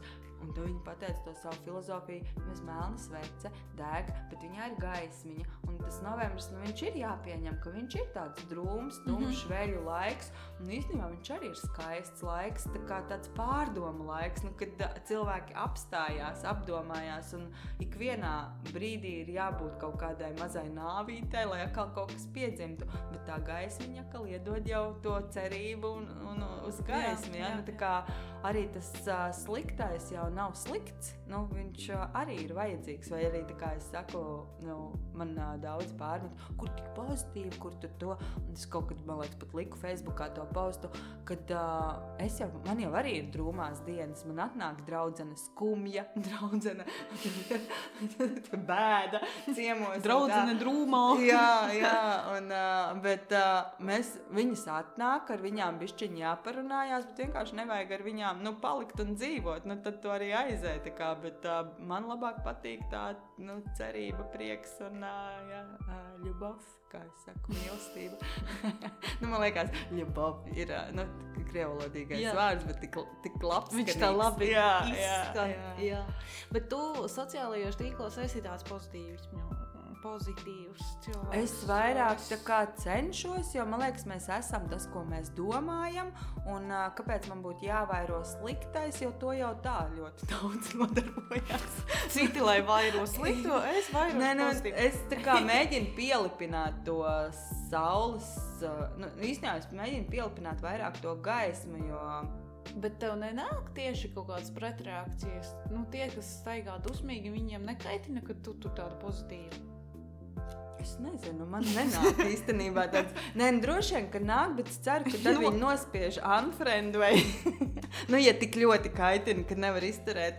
Bet, ja viņi vēl turpina tik un tā sekot vai stalkot, kā es saku, Ko, tad ko acīm šī redzot. šodien priecājies? Jā, atkal? nu, kad, tad tomēr kaut kas ir, nu, kaut, ka- kaut, kaut kas jau tur tajā visā paliek un patīk. Jā. Bet es uh, neuzbāžos to savu viedokli. Nu, jau arī Facebookā, nu, man arī, nu, tā, kad es citreiz palsu, ah, kā man ir apnicis šis, nu, bet tu arī, taču ir tas scroll, nu, pārolē pāri Jā. un aizmirsti, palaidu vaļā tajā pašā brīdī, bet uh, viņš jau pats uzcepās, tas cilvēks jau, un viņš un rada sev ciešanas caur to, Jā. un viņš sāk domāt, a, ko viņa ar to domāja, un kāpēc viņa tā teica, un kā viņa vispār šitā var, un pasties ārā ir krīze, bet viņa turpina priecāties. Jā, Vai ne? Nelieta. Šausmas. jā. jā. Mm, Bet es ne, neturpinu priecāties. Vienkārši arī krīzes laikā, nu, tad, kad ir grūti, nu vienkārši gribi to, kas ir. Ja nevar dabūt to, Nu, jā. tad gribi to, kas ir. Un, un uh, bieži vien jau ir diezgan labi tas, kas ir. Bet tā arī ir. Mēs vienkārši nenovērtējam kaut kādas lietas. To mēs novērtējam pēc kaut kādiem gadiem, kad tu atskaties atpakaļ. Ah, nu bija jau forši. Vai ne? Jā, un īstenībā tas notikums saproti. bija ļoti vērtīgs, Jā. un tās durvis bija jāizver. Jo atvērās tik lielisks Jā. nākamās, kuras tu pat nenojauti, jo tu baidies iziet no komforta zonas. Jo tas, kas ir labi zināms, kaut arī slikts, viņš tomēr ir labi zināms. Tu zini, kā ar viņu rīkoties. Ar to jaunu tu nezini, kas mm. tur būs. Jā? Nu, un uh, bailes jau vispār ir, uh, man liekas. Uh, tik uh, destruktīvs, nu, tāds, ka nu, ar bailēm tev var paralizēt tā, ka nu, to jau pierādīja tā situācija. Nē, bet bailes vispār par visu. Paralizē tevi. Nu, bet viņas ir tik, viņas, man liekas, tā, viņas pieķerās tev. Jā, nu, tu, jā. tur tā, no tām bailēm baigi ātri nevar tikt vaļā. Nevar, es ar to jā. esmu strādājusi. Nu, kad, tu, nu, ka es saprotu, ka es baidos par kaut ko, kas vēl pat nav noticis. Un es pati sev kaut ko izskaidroju, ka tas tā varētu notikt. un Nu, jā, varētu to un tas- domājot, ar Jā. prātu. Nu, re, un tad tur tu atkal ir saproti, jāmēģina izslēgt to prātu. Nu, Jā. un re, kur ir vēl viena atbilde, kāpēc vajag mācīt. Uh, apstādināt mm -hmm. to prātā, domu ķēdi, virpuli. Jo tad, kad tu sāc baidīties, tu jau pati radi sev to scenāriju, ilūziju, kā tas varētu notikt, bet ir vēl neskaitāmi citi, kā tas varētu notikt. Un mm tad ir svarīgi paļauties. Un, ja arī no, un tiešām, ja notiek sliktākais, arī Nu, no, tas nekas, jo ne? atkal ir nākamā diena, kā es saku, katra jauna diena ir iespēja sākt visu no jauna. Un, ja tajā dienā neizdodas, tad ir atkal jau nākamā diena, nu, kad tu vari piecelties. Jā. Visu šodien darīšu savādāk. Nu, varbūt tu dari 10 dienas, un 11. izdodas, varbūt sanāks pirmo dienu. Nē, es tieši to pašu domāju par tām bailēm. Nu, kā tas teiciens, tu esi tas, ko tu ēd, vai Jā. tas arī tu esi tas, ko tu domā. Jā, tieši tāpat. Es varu nedēļu varbūt domāt par to, kas man sestdienā tur varētu nenotikt. Mm -hmm. Es varu nedēļu par to nedomāt. Tas arī nenotiks tajā sestdienā. Nu, kaut kas tur. Jā. Nu, un tad, tas būs viens tāds kaut kāds atskaites Jā. punkts. Nevis es septiņas dienas būšu jau par to tur kaut ko tur. Un sevi Lēsusi jau matus un- dzīvojusi tādā stāvoklī, kad nebūs izbaudījusi tur Jā. kaut ko citu, kas tev varbūt, nu, nezinu, kaut kāds notikums teātris, bet tajā teātrī domā jau par to sestdienu, bet reāli neizbaudīja to teātri tajā brīdī, Jā. vai kādu koncertu, vai sarunu ar draugu, vai nu, vienkārši mirkli. Mhm. Tā tas viss notiek. Tu man stāstīji pagājušajā gadā uh, par savu dienas ritmu. Tev tur Mhm. bija baigi interesanti. Tu, tur bija visādas mēlis, tīrīšanas un kas tur vēl ne. Vien, jā.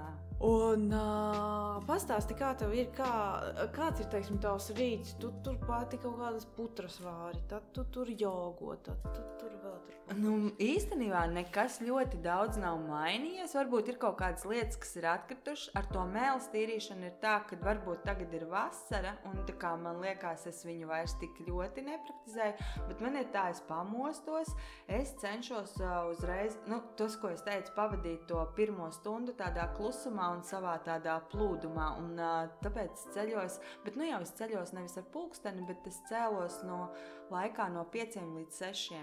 Nu, vien, nu, pats ķermenis viņš pamostās, mm -hmm. jo tāpēc, ka es Mans arī... ķermenis nemostās. Jā, bet tas ir arī, es esmu ievērojis, ka tas ir atkarīgs arī ar ēšanu un to, ko tu esi darījis iepriekšējā vakarā. Nu, jā, protams. Jo, ja tu esi bijis kaut kādā aktīvā darbībā, un tas ķermenis vēl turpina projicēt, nu, naktī vēl pārvārīt vai nu to notikumu, vai arī, ja es, nu, es personīgi, ja es ēdu pēc astoņiem, es uh, sliktāk guļu, jo, un tas ir normāli, jo tas ķermenis ir daudz laika vēl pavadījis pārstrādājot ēdienu, un tikai tad varēs aizmigt, atpūsties, un tāpēc tev jāpaguļ ilgāk, lai viņš var izdarīt visu savu darbu un tikt.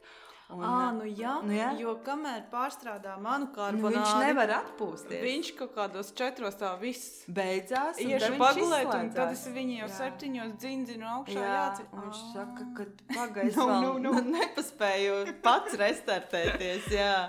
Tā kā tas ir ar to saistīts. Arī redzu pēc meitas. Man nu, tā kā ļoti labi, ka viņa vakaros tur ilgi paliek augšā un tā. Bet, piemēram, tagad vasarā, nu, es arī sevi baigi. Mm, Es piekopju to disciplīnu, bet, piemēram, tagad vasarā man ir tā, ka uh, ir ilgāk paliek augšā. Nu, kaut ko nevaru gaismu ilgāk un tā. Un tad saprotu, nu, vasarā to var atļauties, jo vasarā saule dod enerģiju, nu, vairāk ir tās enerģijas. Bet tā kā tādos, nu, vasarā mums nav ilgi pārējā laikā, es cenšos. Un tad man ir uh, nākusi klāt, tā kā ja es no rīta izveļos uz paklājiņa vai turpat gultā citreiz pastaipos, tad es tā kā pameditēju. Nu, atkarīgs no tā, cik man ir, cik es esmu piecēlusies un kāda man tā diena, no piecām līdz uh, pusstundai. Nu, no piecām minūtēm mm -hmm. līdz pusstundai. Es nelieku sev tādu tagad. Visi 15 minūtes, un ne vairāk, ne mazāk. Nu, kā, cik man ir tajā brīdī, kā, bet to, ka to vajag, to es izdaru. Tad es eju uz vannas istabu, un uh, pirms es pajogoju, man vajag noskaloties dušā, es esmu piekopus tagad augstās dušas, jo es, kurš kādreiz es biju tāds siltummīlis, man ir iepaticies augstums, bet es to daru ar elpas palīdzību. Tā kā tiešām ir tāda rūdīšanās skola Māra Žunda, un viņam Covid laikā arī bija, Covid laikā bija ļoti daudz iespējas visu kaut ko labu. Es arī pamanīju. Dabūt. Jā, jā, jo tev bija laiks, arī nebija kā daudziem nebija jāiet uz darbu, nebija Daudzi darba, kas it kā var būt slikti, bet tā kā no otras puses tu varēji to laiku izmantot tiešām sevis kaut kādai, nevis pie leduskapja, bet kaut ko padarīt. Un, uh, viņam bija visādi ieteikumi par to elpošanu. Tad bija tāds Vīnhofs, nu, pie kura viņš arī mācījās. Tas uh, aizsmeļs, tā saucamais ledus vīrs, kurš uh, rāda, kā, nu, cik cilvēkam īstenībā ir liels potenciāls. To tehniku es pamēģināju pelpot, un es varēju ieiet tajās. Kādreiz man vajadzēja vispirms karstu dušu, un tad augstu, un nu jau es varu ieiet augstā dušā. Jo Jau. pagājušajā gadā, pirms gada intervijā, tu man stāstīji par kontrastu dušām. Jā, kad es tu gada laikā es aizgāju uz augstu. Jā, jā, un tad vēl viena lieta, ka mums pie Siguldas alažos, tur arī brauc rīznieki īstenībā ļoti daudz. Šodien arī Rīgas meitenes trīs gabals, kas mums tur pievienojās, atbraukuši, ir ar kaļķu gravas avoti. Un tur ir tāds tā kā dīķīts, kuram cauri plūst visu laiku avots. Un tur ir pastāvīgi konstantā. augsts. Jā, konstanti 6, 7 grādi. Kā ziemā, tā vasarā. Nē, mēs smejamies. Ziemā ir 7, ne, ne tā kā mīnus uh, 7, un vasarā ir mīnus, ne, ne, mīnus plus 7, un uh, tad ir plus 6, tā kā tā viena grāda. Bet nu, viņš ir nu, tā, ka nu, tā, ka stingzinoši. Bet, uh, nu, ja es no sākuma gāju spiegdama iekšā, tad tagad es eju mierīgi iekšā. Un uh, jūra, man liekas, ir tik silta. Bet tas stāsts, kā es nonācu līdz augstumam, kas arī tāds transformējošs, nu, kā man šis rituāls iepatikās. Es biju saslimusi decembrī, un nu, tā, ka totāli saslimusi. Un es Nu, sapratu, ka tā temperatūrām. Nē, man temperatūra nemetās jau kaut kāds 11 gadus, bet man bija blakus dabūma iekaisums, mm -hmm. deguns, viss ciet, ausis ciet, garšu nejūtu, neko nesaudu. Nu, tā, kad rīktīgi tāda iedzīvojusies tādā kārtīgā vīrusā, kurš varēja droši vien pārvērsties arī bakteriālā iekaisumā, nekas nelīdzēja. Nekādi tur uh, vitamīni, nekādi man homeopāti, nekas mm -hmm. pilnīgi. Un es tā kā vēroju to slimību un sapratu, ka tam ir apakšā īstenībā emocionāls tāds uh, stāvoklis. Un es pamodos 19. decembra rītā un sapratu, viss man vajag jūru. Jo, ja man kaut kas var glābt šobrīd, tad jūra 19. decembrī Ak, es aizbraucu, noģērbos, spiegdama iegāju jūrā, un nākamā dienā man sākās atvesaļošanās. Es šito neiesaku darīt. Nu, tas ir, ā, tas ir Nemēģiniet tas, kas mājas apstākļos. nemēģiniet, ne, nopietni, jo tas nedara visiem. Tas vienkārši bija mana iekšējā sajūta, mana intuīcija, mana pārliecība tajā brīdī. Jebkuram citam, kas nav viņa, viņš tur varētu dabūt vēl plaušu karsoni klāt droši vien. Tāpēc es saku, bet tajā brīdī man atnāca. Oho, tā ir stila. Nu, tas ir tas, kas man tagad ir vajadzīgs. Man... Man, Ko tas augstums dod? Viņš tā kā uh, nu, Viņš īstenībā liek- samobilizē, iedod šoku Jā. kārtīgu, un viņš tā kā nu, aizsargājoties, aizsargājās arī no visa, kas tev notiek tādās slimību Jā. lietās. Un, bet āda, vienkārši viņa ir tik kolosāla. Pēc tam viņas visas ar adatiņām izd- izdursta un tā, un liekas, ka viņa strādā, viņa elpo caur to, Tāpēc, ka ka viņa ir skābeklis tur arī ir. Jā, jā, jā, jo ūdenī jau arī ir skābeklis. Un uh, vienkārši nu, pēc tam tā sajūta ir tik fantastiska, nu, tā kā nu, rīktīgi fantastiska. Un tā es esmu ieviesusi šo. Tad ir mana um, vēdera elpošana, kuras velk iekšā vēdera un uh, nu, tad, tad elpošanas tehnika, bet nu, vai nu tā, vai nu kāda cita. Tā skaitās tad ir tā drusciņ- Nē, tā ir skaitās tāda naulīga elpa, kad tu diafragmu vēl ciekšā un cel uz augšu un ieraujās viss, viss, viss vēders, un caur to tu izmasē visu savu zarnu traktu. Ah, Un tas ok. zarnu trakts vispār mums ļoti svarīgs. Tur ir visa mūsu veselība. Nu, īstenībā, cik tīrs un uh, labi uzturēts, izmasēts. Un uh, jogā arī, kad mēs taisām tās savērtās pozas, mēs baigi tieši tos iekšējos orgānus izvingrinām, kas arī ir nu, ļoti, ļoti laba, laba tāda. Un tad, tam, kad šo es izdarīju, es pišķi pajaugoju, atkarībā no laika, no 15 līdz minūtēm līdz stundai. Nu, saku, tas nav tāds, ka es uh, veltu tur, uh, ja ir brīvdienas, tad es varu arī divas stundas nojaugot. Nu, tā, kad, vai arī pa vidu vēl pēc meditācijas pusstundu, piemēram, tā kā aizvakar es no, no, nolūzu uz tā paklājiņa, man uznāca miegs un es pagulēju. Un pamodos un viss friša. Nu, tāds, un uh, tad, bet ar brokastīm ir tā, ka uh, tās gan es vairs nēdu uzreiz, jo man vairs negribās ātrāk pa 11. Tas tāds ir mainījies, tas tāds uh, režīms. Tā, ka- kāpēc tas ir? Tas ir tāpēc, ka tu negribi piesārņot. Nu, Nē, tā man kā vienkārši negribās ēst pašai no sevis. Mm -hmm. un, uh, bet uh, tas tā nāk organiski. Un vēl es esmu sākusi piekopt uh, gavēšanu. Ir tādas ekadašī dienas, uh, katra mēneša. Tā kā 11. diena ir uh, diena, ekadaši arī nozīmē 11 no sanskrita, kad tu gavē. Jo principā ir tā, ka uh, ir tāds 40, 48 dienu cikls cilvēkam, un tajās 48 dienās vajadzētu trīs gavēšanas dienas taisīt. Un cilvēkam vajadzētu sajust pašam, tieši tāpat kā sunim, kaķim. Viņiem ir tā, ka viņi ir dienas, kad viņi negrib ēst. Nu, mm. -hmm. viņi, nu, un tad notiek kaut kāda attīrīšanās, mm Mhm. -hmm. ne, bet tāpat nav tik daudz fiziska. Nu, kaķim, sunim nezinu, bet cilvēkam vairāk tāda garīga, mentāla, tad nu, pievērsies praksei, kaut kādai meditācijai, jogai. Un uh, tad tā, tad uh, sanāk, ka tajās 40, nu, ik pa 11, ja tu taisi, tā arī sanāk tās trīs dienas. Bet, ja tu nejūti pats, kura ir tā tava diena, nu, man es jūtu, ka man ir diena, un man viņa diezgan labi sakrīt. Vai nu tieši ar to ekadašī dienu, vai dienu pirms, vai pēc, vai Jā. kaut kad. Ja tu to nejūti, tad tu vienkārši ievēro šo kalendāru, kas ir vēdās, nu, ajurvēdā noteiktais. Bet tad tu to dienu vispār neko, neko, neko Nē, ne tu, jā. tējiņas nekādas nedzer. Nu, lūk, un, tas ir tas pilnais, bet to es arī neiesaku sākt uzreiz, Nu, nu, jo es gāju lēnām. Es gāju ar vienu ēdienreizi, bet tā ēdienreize bija tāda augļi vai dārzeņi, izņemot nakteņus. Nu, tur ir tāds vesels apraksts, ja ieraksta ekadašī dienas, var atrast gan to kalendāru, gan var atrast aprakstu, ko tas dod. Un tā doma ir tiešām tāda nevis tā kā mocīt, un tur ir svarīgi tiešām nevis tāpēc, ka Ingūna teica ievērot, bet tā, ka tev sagribās varbūt pēc gada vai kaut kā, jo man viņa atnāca, un tad man bija ļoti tāds liels izaicinājums. Man liekas, es nekad dzīvē nevarēšu iztikt arī bez ūdens tajā dienā. Nu, kad nav veids, ka man padzerties ir svarīgi vismaz mm. -hmm. šķidrumu dabūt. Un iepriekšā, nevis pagājušā, bet iepriekšējā man notika tā diena, kad es nedzēru neko, un 36 stundas es nelietoju neko.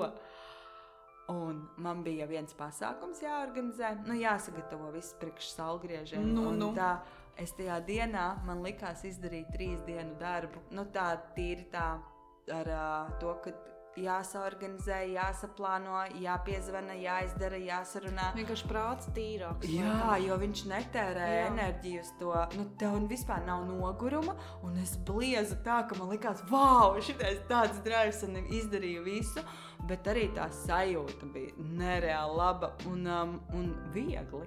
Nu, man sanāca nākamajā viegli. dienā to negribas, tad nezinu. Nu, Un tur tā lieta, ka tieši tāpēc man bija, jo tā viņas sanāk 24 stundas, tu it kā nu, to, to dienu sāc, un nākamā dienā tu vari sākt.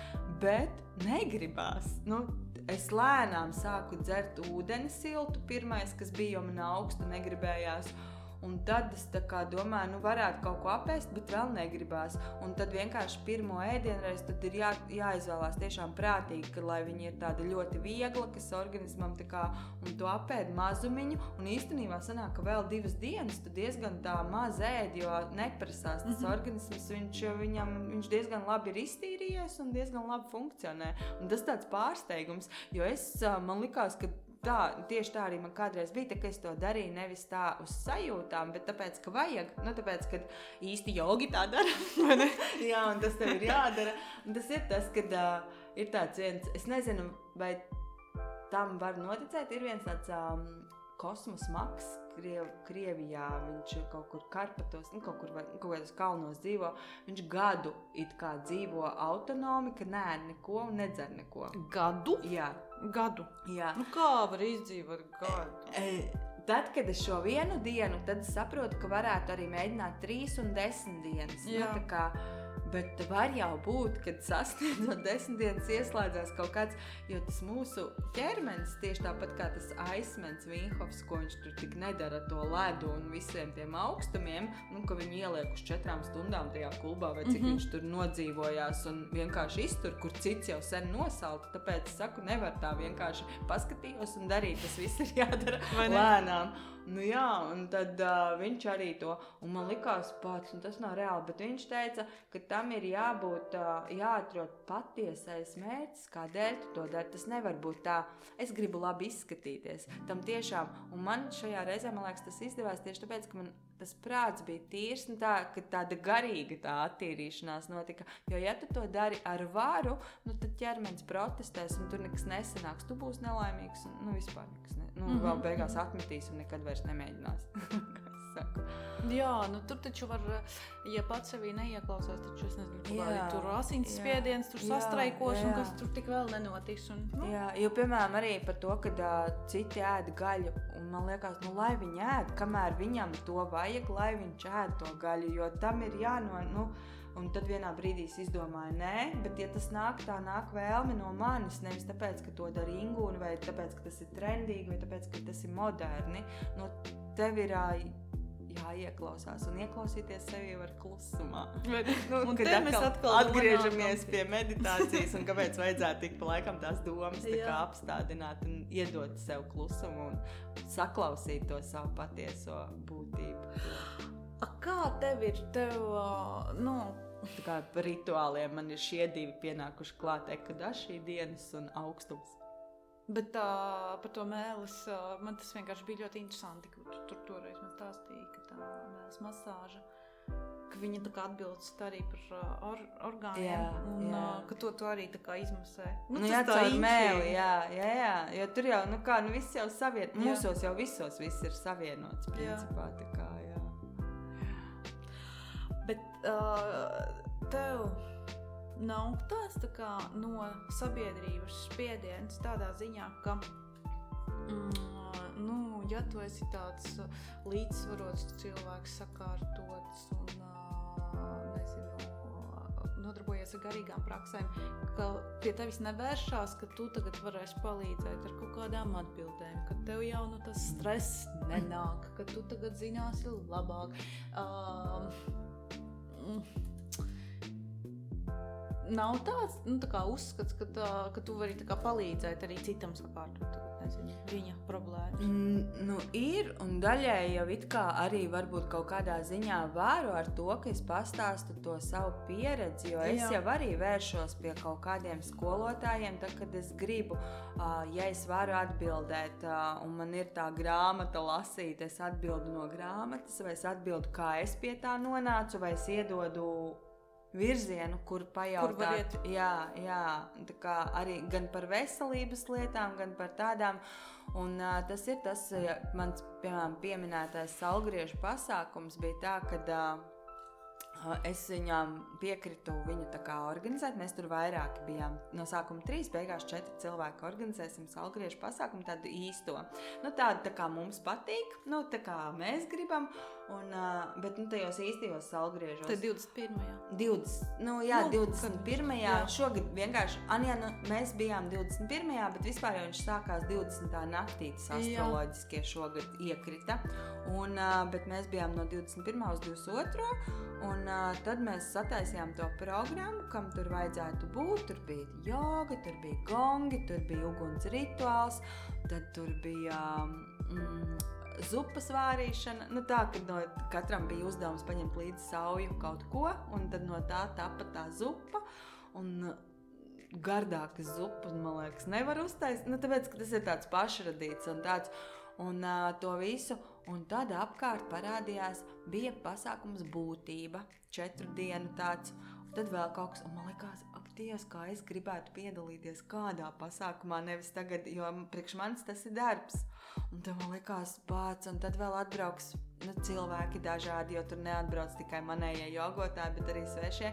Un tu saproti, ka reāli tu uzņemies beigo atbildību ar to, ka tu tur būsi, tev uzdos, saki, tos jautājumus, un tev būs jāstrādā. Tu nevarēsi tā baudīt. Ai, nezinu. Jā, mm, nu, kā būs, tā būs. Tiesa pats Un galā. tajā brīdī man uznāca tāds, kad likās, pats, nu, kad es negribu, es gribu atpūsties. Un tad es atceros, runāju zaļās vilnas, ā, tādu arī saimnieku, kuram dievkalnos ir kaut kas līdzīgs katru gadu.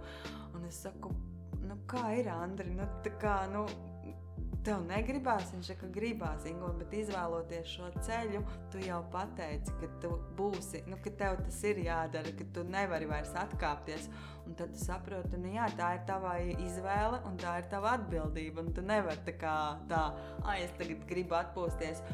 Bet tad, kad tas pasākums notika, tur bija tiešām sabrauca meitenes, un bija daži tādi, kur kritiski cilvēki, kur tu saproti, kad ir uz robežas, kad nu, tie aizbraukšu. pa- Nu, ko tad, Ko tad viņa jā, tur stāsta? Izklaidējiet mani no sērijas. nu, un Ai, ie, ielieciet tas- man to garīgumu, ielieciet man to sajūtu, ka tas ir kaut kas pilnīgs om. Un uh, tāda ir tā kā, jā, bet tā. Tā kā es pa šo gadu esmu nonākusi pie tā sajūtas, ka es arī tiešām pieņemu arī tos, jo es zinu, ka es pati, nu, jogas sākumā, kad man nepatika šī vasana, biju tieši tāds pats cilvēks. Es diezgan labi saprotu to sajūtu. Un uh, tad, kad tu pieņem šo cilvēku, viņam jau nav variantu. Nu, nav jau, tu nepavēlcies līdzi, viņš necepjās. Un, uh, un uh, īstenībā, ja tāda ir maz tajā kompānijā, man bija tik patīkami vērot, kā tās pārējās meitenes, tās divas, kas tur bija tādas ļoti. Viņas īstenībā nebija, viņām viss bija kārtībā, viņas vienkārši kavējās, viņas bija nobijušās droši vien. Ko tad teikt? Nu, kā parasti, ja kavē, tad uzreiz pasaka, ka tur pakrita pirkstu un tā. Mm -hmm. Un kā tā plūsma tik smuki aizgāja, un kā tā visa enerģija. Un tā bija tāda bauda, tas pasākums. Un es sapratu, ka tu arī, kad es tur strādāju, bet īstenībā tāpat laikā ļoti guvu. Nu, tā bija lielāka, lielāks ieguvums pat nekā, ja es pati piedalītos pasākumā un ļautu sev tikai dot. Jo tā, kad tu dod, es uzskatu, ka tev desmitkārtīgi nāk atpakaļ. Tā. Bet tā ir. Pavisam, nu, tā kā varbūt nez- nesalīdzināmi arī teiksim, tās pašas uh, meiteņu nometnes. Jā. Man liekas, ka es pēc tam piecām dienām esmu izsūknēta. Nu, Vai ne? viss, Pilnīgi nu, es tik tukša. daudz esmu atdevusi, man tur negulēts, un viņas man to ir prasījušas, un šito, un mēs tur, tur darām, darām, darām, darām. Bet vienalga, tās piektās dienas vakarā mājās, tu saproti, ārprāts, nu, mm. -hmm. kāds tas tāds, tas tā labā enerģija, tu tā meitene uzņēmis. pienāk klāt, kāda no samīļot tevi un uh, iedot to, nu, tu, tas ir, jā, tas ir tas, Jo ko tu dabū atpakaļ tādu pilnīgi tādu kalnu ar, ar mīlestību. Mm, kā, mm. mhm. Tas tā ir. Jā, tas, tāpēc es saku, nu, ka tas darbs ir ļoti svētīgs. Mm. Gan tā nometne meiteņu, gan, jo, protams, ka tev viņš ir gan fiziski, gan garīgi, gan morāli tāds tiešām, nu, riktīgs darbs. Nē, es teiksim, manā gadījumā es tieši es konkrēti saprotu. Man vienkārši jā, kā fiziskam ķermenim ir grūtāk pielāgoties tiem jaunajiem, kuri var pa divām stundām naktī gulēt. Jā. Es vairs tā nevaru. Nu, man jau vajag vairāk pagulēt. Tur, tur jau tā Mhm. fiziskā atšķirība. Tā jau vispārējais ir kārtībā. Man bija tā, ka šajos salgriežos bija viena maza meitene, nu, līdz, jo es paralēli strādāju tādā pirmsskolas izglītības iestādē ESME ar bērniem, Mm -hmm. un tad tur piedalījās arī viena māma ar man mm, tādu zināmu meitiņu, kas nāk tajā manā skoliņā. Un tā meitene man tāda diezgan liela draudzene, nu, kaut kā mēs esam savibrējuši kopā, un viņa tik ļoti gribēja sagaidīt to sauli, un man vienā brīdī jau gribējās iet tā kā pačķēt. Un tad vi, dēļ viņas es tā kā sevi nodisciplinēju, mēs sagaidījām, mēs bijām izturīgāki. Tur vēl pāris, kas bungas rībināja, tie un mēs ap ugunskura. Un kā tā doma jau ir, ka to na- nakti pavadi visu laiku pie tā ugunskura, tur to uguntiņu, lai tā, kā tā mm. -hmm. gaisma neizbeidzās. Un mēs sagaidījām, un šis bija no. Re, kur vēl viens mans iegūms? Es nekad nebiju sagaidījusi sauli. Tā ka tiešām 4,21 viņa sāka kā celties. Tā, tā sajūta un tā enerģija bija vienkārši arī kaut kāds tāds mirklis, ko nu, es viņu tā kā bērns ar aci acīm platām skatījos, un tāds prieks. Un, tā. un tad uh, tas bija četros, tad mums bija dziesma. Nu, no rīta saules dziesma, mēs sveicinājām to sauli meitenes, kas tur spēlēja tos uh, gongus un čelu un ārfa mums bija. Tā vienkārši bija, nu tas ir instruments. un, un uh, tad es pusē sešos nolikos gulēt, bet man astoņos jau bija jāvada joga. Un tad bija tā, ka es liku modinātāju, jo es sapratu, ka ne? nepamodīšos. Un tad, kad viņš pusē astoņos zvanīja, es sapratu, ka pusstundā man ir jā, nu, jā, jāspēj atnākt. Un man bija tā, kur es esmu. Nu, kad es nesapratu, kur es esmu, jo bija tik maz tā miega. Un ko es izdarīju? Akal iegāju dīķī, nu, ūdenī. Un sapratu, ka tas ūdens baigi uzlādē. Nu, tā kā ir sevišķi vēs. Un uh, viss, un uh, man bija pietika ar to pusotru stundu. Mm -hmm. nu, mhm. tā, kad, ja tas ir bijis tāds jaudīgs, un es domāju, ka tieši tāpat arī tev nometnēs, kad ir maz tā miega, bet tas lādiņš pretī ir tāds, pēc tam jau var izgulēties. Nu, tieši tā atbrauc un guli. un guli. Nē, vienīgi svarīgi tiešām ir paņemt atpūtu un pauzi. Nu, Jā. to, ko citi varbūt arī sagrāk, ko ne. Nu, ir ar sevi jāiedod. Jo es piemēram pirms tā pasākuma visu to nedēļu sevi lutināju. Es gāju uz masāžu, es biju uz dainu meditāciju, darīju daudz lietas, kas mani uzlādē un uh, kas man patīk. Mm -hmm. Un uh, sevi palutināt, un uh, taisīju garšīgas lietas. Tā ka tiešām tādā veidā es tā sevi uzlādēju, lai varētu dot. Nu, jā, jā, arī pirms jā, tam jā, ir svarīgi sagatavoties. Jā. Mums ir uh, jau laiks pārtērēts nepieklājīgi, uz, uz tām beigām es gribēju pajautāt tev. Tā intervijā, pagājušā gada intervijā, tu man teici, ko tu neteici? Ko tu man tur neteici? Ah, tu par jogu, kuras negribu tagad samaldēt, kā viņi patanģali? Patanģali? Jā, tas ir tās sutras, nu, tā kā tie likumi saucamie. Jā. Ka viņa uzskats ir, ka mums katram ir konkrēts skaits. Ielpu. Ielpu mm -hmm. dzīvē. Un uh, šito tā apdomājot, viņš tāds labs, tāds labs tāds teiciens, nu, jo tā arī sanāk, jo vairāk tu streso, nu tāds ielpas, izelpas, tu viņas tā kā iztērē, jo ātrāk tu laikam to dzīvi nodzīvo. Nu, mm, iztērē savus, jā. Un tu jau arī nezini, cik tev ir iedots, kādam ir iedots varbūt miljons ielpas, kādam pusmiljons. Jā, arī tas vēl ir tāds, ka visiem nav vienādi. Es domāju. Kā tu nonāci pie tās kaut kādas mierīgās elpošanas vai nu, kaut kādās stresa situācijās? Nu, tas ir tas, ko es arī praktizēju. Apzināti Jā, tā ir prakse. Mm -hmm.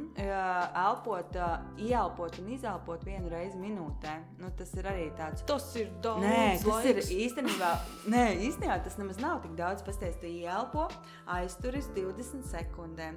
Tad tu lēnām izpūti elpu ārā un atkal aiztur 20 sekundes. Un tā ieelpa un izelpa arī notiek apmēram 10 sekundes. Un tādā veidā, bet nu, jāsāk mm -hmm. ar mazumiņu, piemēram, mm -hmm. ar 10 nu, skaitot uz desmit.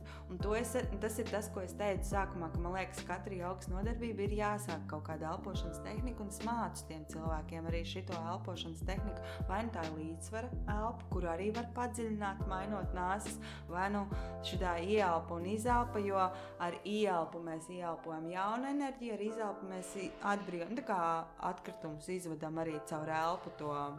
Mm -hmm. un, uh, To var izdarīt īstenībā, jo man kādreiz likās, ka aizturēt telpu divas minūtes zem ūdens, un otrs, caur ko es saprotu, ka elpas aizturs var uztaisīt, jo tad, kad mēs elpojam sekli, citreiz tās ir kaut kādas 30, varbūt nu, tiešām mhm. daudz tās elpas vienā minūtē tu iztērē. Bet, piemēram, Vinhofam ir, nu, viņam YouTube īstenībā var atrast tādus. Uh, saka, mācību, tos video rullīšus. Mm -hmm. Tur ir tā, ka es ar viņu kopā darot to, aizturēju elpu līdz divām minūtēm, pa trim lāgiem. Tu mm -hmm. elpo dziļi, dziļi, dziļi, un tad aizturi. Un tad, kad tu esi sālpojies, pirmkārt, ļoti daudz labi izdarījis priekš sava organisma, jo viņš tā dabū to skābekli, nu, kā es saku, skābeklis aiziet līdz katrai šūnai caur to elpošanu. Nu, viņš arī izmasē orgānus. Jā, nu, nu, jā arī, nu, jā, ja taisa to uģāju elpu, to ugunīgu, nu, tur ir daudz un dažādas tehnikas, tur veselu stundu varētu runāt par tām elpošanas tehnikām, bet tam vīhu frīhopam tā, ka tu elpo dziļi, un viņi tā kā pilnīgi apziņā jau aiziet tā elpa, un tad, ir, tad tu vari arī aizturēt tās divas, jo tev ir pietiekoši daudz skābeklis, tas organisms nav stresā, viņš jau ir tāds sālpojies, un tad tu vari vienkārši atlaisties un divas minūtes neelpot vispārībā. Jā. Ak, Tas ir diena, arī jā. beigu labā sajūta. Nu, tā, tā ieelpo un izelpo. Nu, es kaut kādas tādas lēnās elpošanas esmu izmantojis tad, kad uh, es nevaru aizmigt. Un Jā. tad tu Nu jā, tu arī pamazām, nomierini. Un, Mhm. uh, nu, kā ķermenis laikam aiziet tādā relaksācijā. Jā, jo tu tad tā kā nevar nomierini. aizmigt, tad vēl labi ap, apgulties ar kājām gaisā pie sienas. Jo tā kā kājas ir gaisā, tad izstrādājās tāds hormons kā melatonīns, kas ir vajadzīgs tieši, lai būtu kvalitatīvs miegs. Un tad tu guli uz muguras, kājas gaisā un elpo. Nu, lē, nu, dziļo, kaut vai dziļo jogas elpu, kad mm Mhm. -hmm. ieelpo paskaiti. Kā No sākuma līdz četri, un tad cik var lēnām kāpinot to skaitli, un tad viņš jau arī pieaugs. un Tā atkal ir praksa. Nu, tur vajag, Mhm. kā saka, vismaz 21 dienu, lai tas iestājās, un tad 40, lai nostiprinās, un tad jau tā turpinās. Tad jau aizies. Uh, man tāds vienmēr jautājums ir, bet uz ko tu nu, gribētu aiziet, nezinu, pēc tur, nu, desmit gadu laikā, 15 gadu laikā? Kā, kaut kāds tāds dzīves modelis vai ko tu gribētu sasniegt? Nu, desmit gadu laikā baigi tālu, jo, zin kā, vat tas ir arī tas, ka es kaut ko varu pateikt, bet es nepieķeršos tam Jā. Plānam. Ja? Tas man ir tagad tā, ka es arī taisīju ziemas, nu, jaunā kāds pēc desmit gadiem tā, nu, šķetinās atpakaļ imperfektu podkāstu, klā, klā, klā, klā, klā. viņa teica, ka viņa darīs šo.